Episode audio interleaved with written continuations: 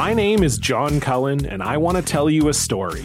It's a story about a scandal, broken relationships, gossip, rumors, money, corporate rivalry, and curling. It's the story of Broomgate, how a single broom, yes, a broom, turned friends into foes and almost killed the 500 year old sport of curling. It was a year I'd like to forget. Broomgate, available now. You're listening to a Frequency Podcast Network production. I'm going to play you a clip that is absolutely typical, just not quite in the way you think.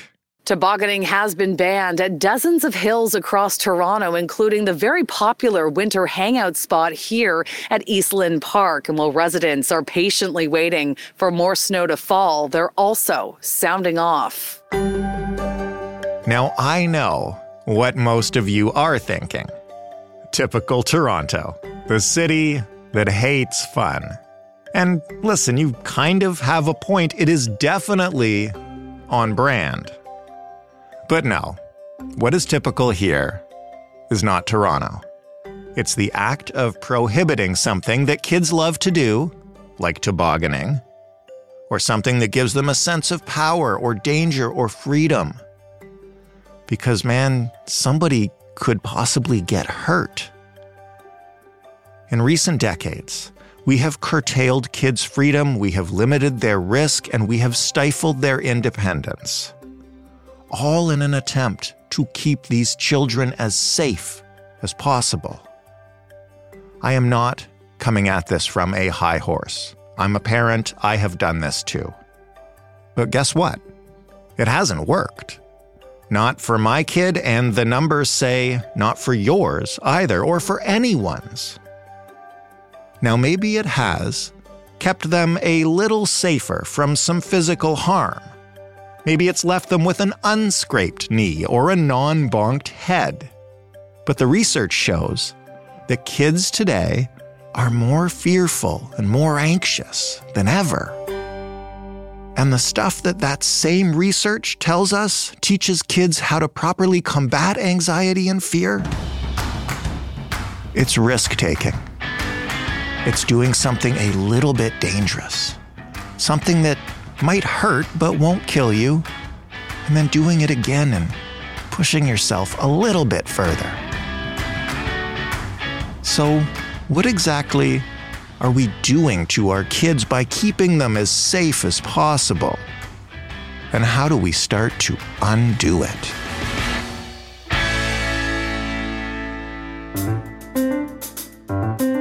I'm Jordan Heath Rawlings. This is The Big Story. Dr. Marianna Brussoni is the director of the Human Early Learning Partnership. She is a professor at the University of British Columbia and also leads the Play Outside UBC lab. Hello, Marianna. Hello, nice to talk to you. Now, you are all the way out there in Vancouver, but to start with, I have to ask you um, from the center of the universe here in Toronto have you heard about our uh, mini little tobogganing scandal? Yes, I actually been contacted. I've been talking to a lot of people about it lately.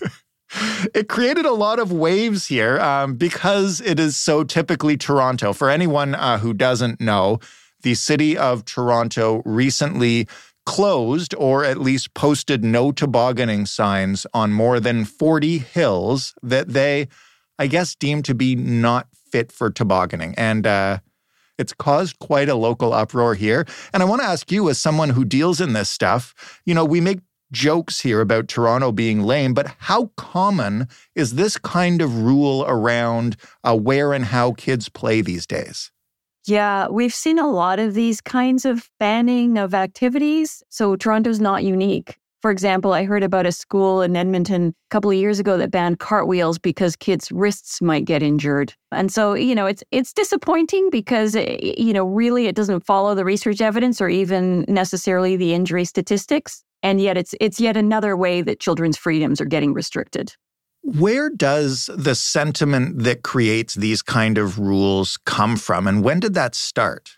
Yeah, it's it's complex, but uh, really fascinating. So We kind of point to the 80s, the, the late 80s in particular, as, as a big turning point where there was a shift towards what we call intensive parenting. So, this model of parenting where parents were expected to be much more involved in their kids' lives, to curate their lives to make sure that they were getting the quote unquote right experiences to succeed. And where this came from was really an increase in inequities in society, such that you had a bigger gap between rich and poor. Hmm. And so all of a sudden, it was like, oh, parents were realizing that their kids needed to accomplish more, to be more educated, to go to university, et cetera, to get even the same kinds of jobs they had, let alone to, to succeed further.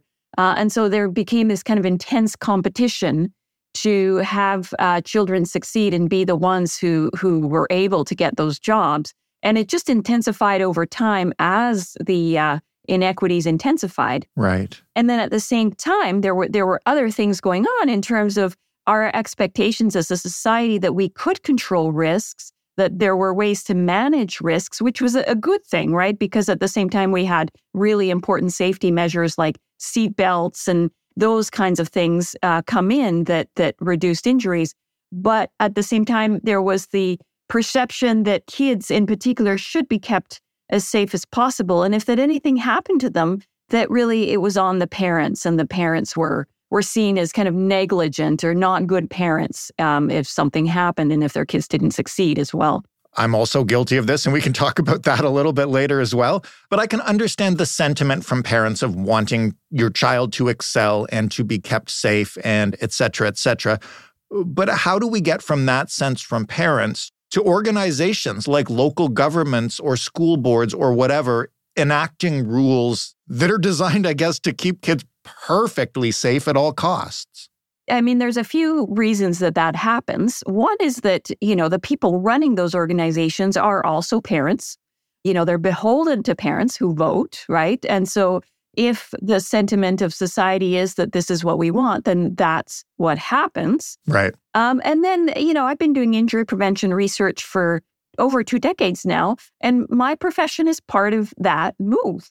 What happens a lot in, in public health is we look at statistics and we see, oh, you know, injuries are the leading cause of death for kids and they and they are because kids they're not dying of cardiovascular disease or cancer or things like that that kill older people hmm. um, and so injuries are the leading cause of death and so we're trying to get those down and down but it's a bit of um, a blind kind of single-minded without thinking about kind of the implications of trying to reduce injuries to zero and the knockoff effects that this can have on kids' lives, in particular when we're dealing with injuries around play. One more question on where this comes from, because I think a lot of people uh, would make this leap themselves. How much of this has to do with parents and society in general uh, being increasingly litigious? Like, I know that the no tobogganing uh, signs council has now backtracked on them saying, oh, oh, it doesn't really mean like this is against the law. It just means like toboggan at your own risk. Right. Yeah. Really, I think if we boil all of this down to one thing, it's fear. Mm. So the biggest thing that limits kids being able to just play the way they want to play is adults' fear. And so when you look at parents, it's it's fear of their kids getting hurt. It's fear of their kids not succeeding, you know, and spending wasting time playing instead of, you know, doing math or whatever. When you look at regulators and, and municipal planners or, you know, school principals or whatever, it's fear of kids getting injured and it's fear of liability. Mm-hmm. Now, these fears are not necessarily rational, right? They're not necessarily based on statistics or evidence but they're such powerful motivators, you know, and as anybody who's been afraid, you know, you do kind of do anything you can to to try and get rid of that fear. And so we're in a situation right now where we're making decisions as a society to help control adult fears rather than focusing on what the kids need for their their health and their development and well-being. And so the fear of liability is an example of that and it's something that's bled over from the US. We actually have less of an issue uh, for it here in Canada, much less than in the US, but we have, you know, because of media reports or you know, other things that, you know, leaping over the border, Hmm. we have the perception that this is a, a big issue when it might not necessarily be. Well, let's get to what we do know then. First, maybe because it's a term that we've heard recently, can you define what risky play is? And second, what does the research tell us about it? So, risky play is thrilling and exciting forms of play where children are involved with the uncertainty and there's a chance of physical injury. So, I'll, I'll break that down for you a, a bit. So, the thrilling and exciting is really kids pushing themselves past where they usually push, right? So, going on that edge of just making it a little more scary. The engaging with uncertainty is that they don't know what the outcome it could be. It could be positive or it could be negative, you know. And so and that's really part of it is exploring with the world and with their bodies and what could happen. Anytime you're moving your body, there's a chance of injury. In this case, you know, taking extra risks, of course there's a chance of injury. And and that's what I've dedicated a good part of my career to is understanding what that looks like. It's important to note that risky play looks different for different kids. So typically when we think about risky play, it's things like climbing trees or, you know, or sledding down a hill or, you know, jumping farther than you might be used to, you know, building a den with tools or those kinds of things, rough and tumble play, etc. Mm-hmm. But what risky play looks like actually looks different for different kids. And it depends on their developmental stage, their their comfort with risk, uh, their past experiences, etc. So we can point to different activities, but it's not on us to say that's risky play or that's not risky play. It's on us to really give kids these opportunities to figure out what this looks like for themselves. And what does the research tell us that kids get out of risky play? And how should we be striking that balance between the chance of injury and the rewards of pushing themselves? Yeah, uh, the, you know, the million dollar question. So I think the easiest way to really understand what risky play provides for kids is to think back to your favorite childhood play memory. And so, you know, we've asked a lot of adults, you know, in many different parts of the world about this. And a good chunk of them talk about being outdoors with their friends, hanging out without adults around, being out till the street lights are on, those sorts of things Mm-hmm. when you think about the kinds of things that they talk about, why that's so important, it's things like a sense of joy and fun and being able to run and jump and shout and move their bodies in ways that nobody's telling them, you know, inside, you know, don't run, et cetera, et cetera, or adults telling them what to do or how to do it. A sense of freedom and and being able to, you know, experience these strong and thrilling emotions, hang out with their friends, figure things out together, what they're going to do, resolve disputes, figure out solutions to problems, etc. And so you can actually map all of those things on key developmental tasks and experiences.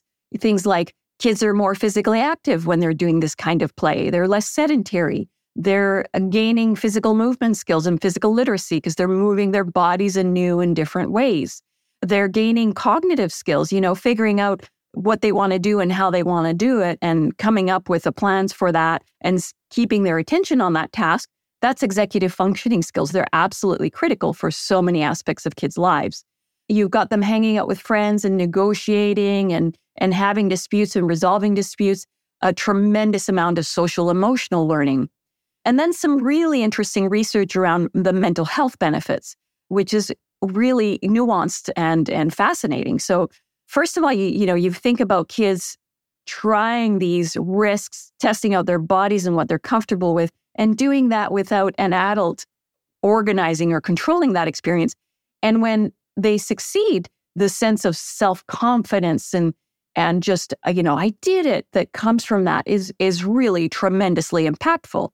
And let's say something goes wrong, you know, and maybe they even get hurt. They also recognize that they were able to manage that, that the world didn't kind of fall down on their head because Mhm. something went wrong. And so the sense of resilience and capacity and self efficacy that comes from that is also really, really tremendous. So, really, if you think about it, just about every aspect, and I'm only giving you a slice of it, just about every aspect of children's health and development is, is wrapped up in being able to do this kind of play. Do we have a way to quantify how much of this type of play uh, kids get now compared to the past? Yeah, that's a great question. And we're trying to get at that. So, The closest we have is Participaction puts out a report card uh, every two years on the physical activity of children and youth. And so their last report card was in 2022. And in that report card, they have a grade for active play. That does include indoor and outdoor play. But in this case, what they showed was they gave Canada a D minus grade for active play. And so it meant that only 25% of children and youth were engaging in more than two hours a day on average of unstructured active play. Some research from other parts of the world, uh, so for example, in the UK, where they actually have quite precise kind of you know measures of children's days, we've seen a 30% decrease in kids engaging in outdoor play between 1975 and 2015. Hmm. So that's like a huge drop.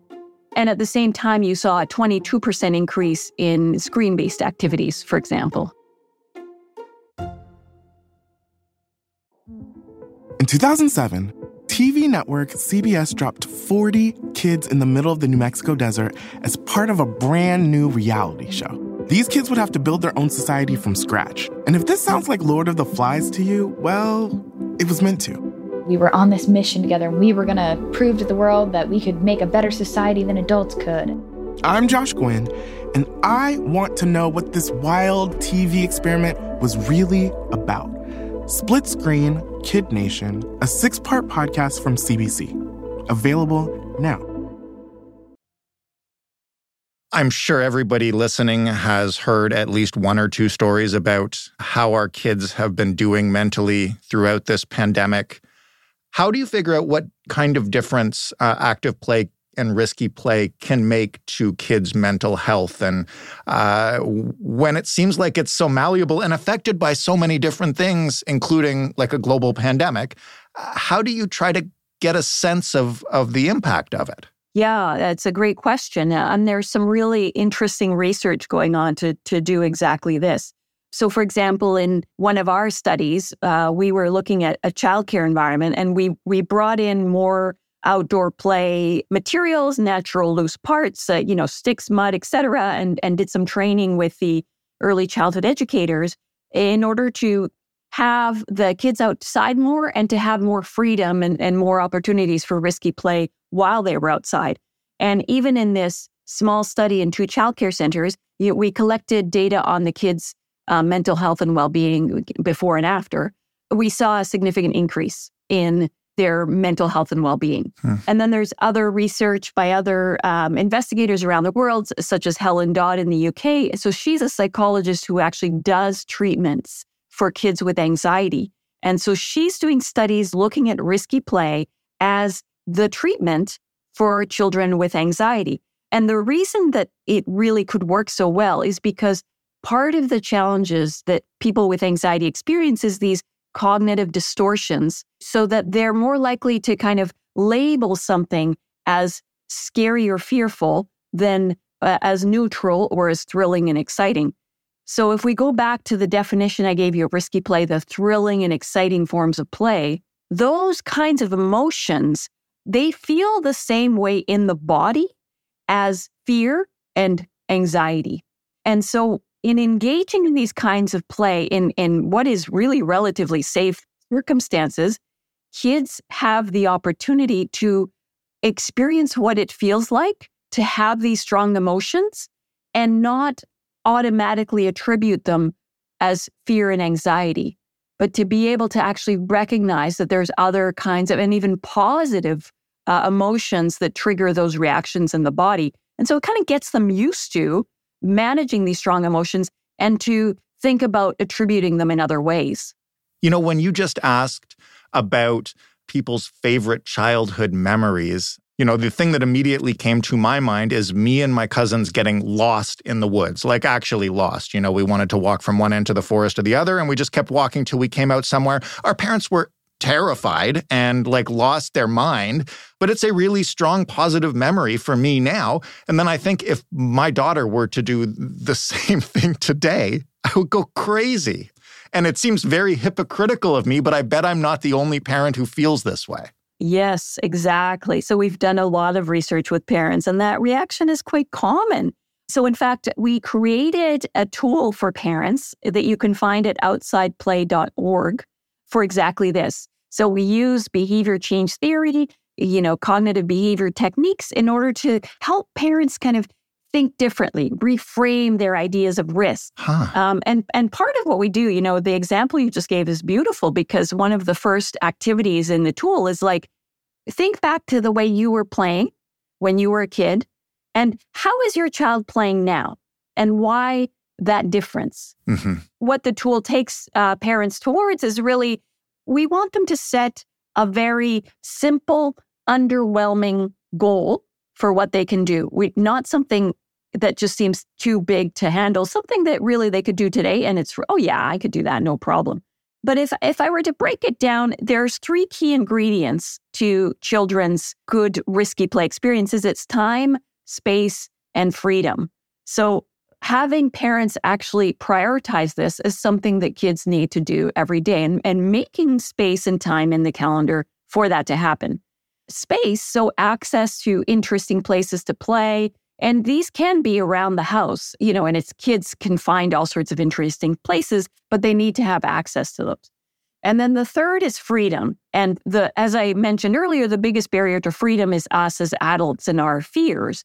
Uh, and so it's kind of managing those fears. hmm We as parents, you know, I'm a, I have two kids too, and we're bombarded with the do's and don'ts of parenting and what good parenting looks like. And so what we're asking parents to do is actually just block out that noise. The very first activity in our tool is what do you want for your child when they grow up? So we want you to really get in touch with your core values. And so some people talk about, for example, independence or resilience or wisdom or, you know, whatever. You can you can choose the value. And then it's thinking about if this is my value, am I giving my child the kinds of experiences that would lead to this child actually embodying these values when they grow up? And so what we have to keep in mind is that development is gradual. And so the way we've designed society right now is we think, okay, we're going to keep kids super safe, as safe as possible. And then they're going to hit 18 and then they're off on their own and they've just got to figure it out. And yet we haven't built the skills gradually over time and in circumstances that are relatively safe, like play, so that they can actually make these very competent, you know, adult decisions, Hmm. engaging with a world that's filled with uncertainty and risk every day and in much more risky circumstances than when they were kids, right?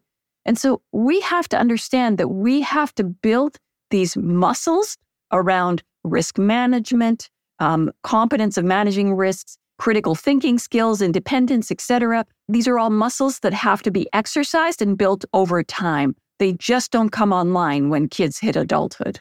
It is one thing for a parent to rewire themselves to become more comfortable with their kid taking risks. How do parents do that in a society that seems to frown on that? I will give you another example. Uh, my wife and my daughter were going to the grocery store to go grocery shopping. It's a block away. My daughter wanted to walk there by herself. My wife said, Fine, you know, I'll take the car and I'll meet you there. She drove along behind her in the car and let her navigate her own way to the grocery store.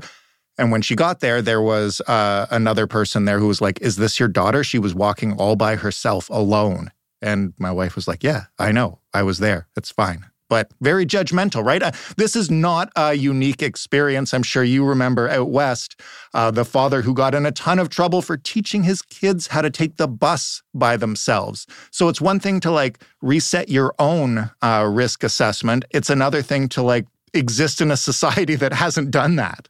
Yeah, absolutely. I, I agree with you. And in fact, when we talk to parents and we talk, okay, so what are your biggest fears around this? You know, they talk about things like injury and kidnapping. And they also talk about the fear of being seen as a bad parent. Yeah. It is an overwhelming emotion. And I, I get it. I'm a parent too. Uh, and I, you know, I do remember Adrian Crook's story about the kids on the bus. But we provide tools for parents to be able to kind of figure this out in their own neighborhoods, right? So it does take some effort. So talking to your neighbors, uh, other parents with kids around, so that you can create a situation where in your neighborhood, the kids can hang out together, you know, go into each other's houses and all of that in ways that are that are comfortable to them.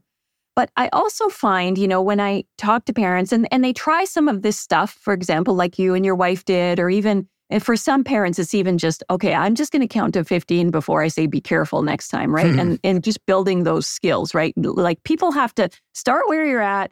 There's no shame in that and just build those skills. But if you really tune into your values around what's most important to you for this child, then that does give you some strength when strangers are coming around and passing judgment to be like, I believe in this. This random stranger who I'm going to interact with for 30 seconds isn't going to shake me off this course. And with this Canadian Pediatric Society statement that came out last week, this is part of what we're trying to do, you know, at, a national level to change the societal conversation so that there is more recognition and more space for parents to be able to make these kinds of decisions. Last question. We've talked about uh, parents, we've talked about society. What about the kids themselves? What can parents do if they have a child who, frankly, this has rubbed off on and is showing signs of being uh, risk averse themselves, especially physically? Yeah, and actually, we do see this uh, in the research. Parents' fears and anxieties do get transmitted to kids. So it's also not about pushing kids beyond their limits, you know, so you've got to gradually build those skills, right? Hmm. Just expecting from one day to the next that you've uh, decided that this is really good and you want your kid to have this. And let's say you take them to the playground and they're not climbing high enough and you're like, higher, you know, that we don't want to encourage that at all. We really want to build children's skills to figure this out for themselves and gradually increase for themselves and for the parents to give them that space to do so. And so for most kids, this is really it's it's just repeated exposure. Over time as they get more and more experience being able to make these decisions for themselves, not having an adult swoop in, they're going to be more and more comfortable around listening to themselves rather than looking externally or focusing on the fear when you're dealing with a situation where where kids are straying more into anxiety, then it can be helpful to be connecting with a psychologist to get some of that support. And really, as I mentioned, this kind of play is is a wonderful way for kids to be able to start experiencing these emotions and parents can scaffold some of that, right? So bring in bring in loose parts, bring in, you know, maybe even some tools that you can help your child work with you know, to gradually have them have some of these experiences in, in ways that don't flood them, but that just allow them to push themselves a little bit beyond where they were at, you know, the day before. Marianna, thank you so much for this. Um, r- really uh, good research, and uh, I think something a lot of parents and even those with kids in their lives need to hear. Yeah, thank you. It's my pleasure, and thanks for the time to do this. Dr. Marianna Brussoni, from the University of British Columbia. That was the big story. For more from us, head to thebigstorypodcast.ca. You can also give us some feedback on this episode. I'm sure there are a few parents who feel a few ways about what Marianna had to say today, and we would love to hear it.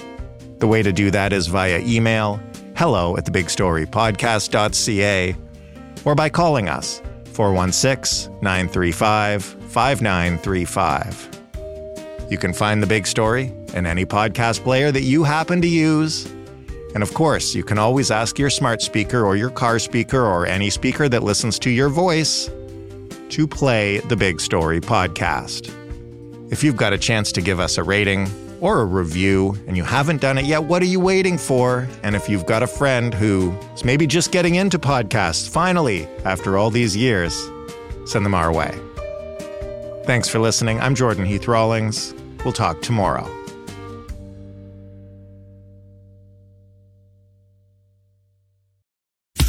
My name is John Cullen, and I want to tell you a story. It's a story about a scandal, broken relationships, gossip, rumors, money, corporate rivalry, and curling. It's the story of Broomgate, how a single broom, yes, a broom, turned friends into foes and almost killed the 500 year old sport of curling. It was a year I'd like to forget. Broomgate, available now.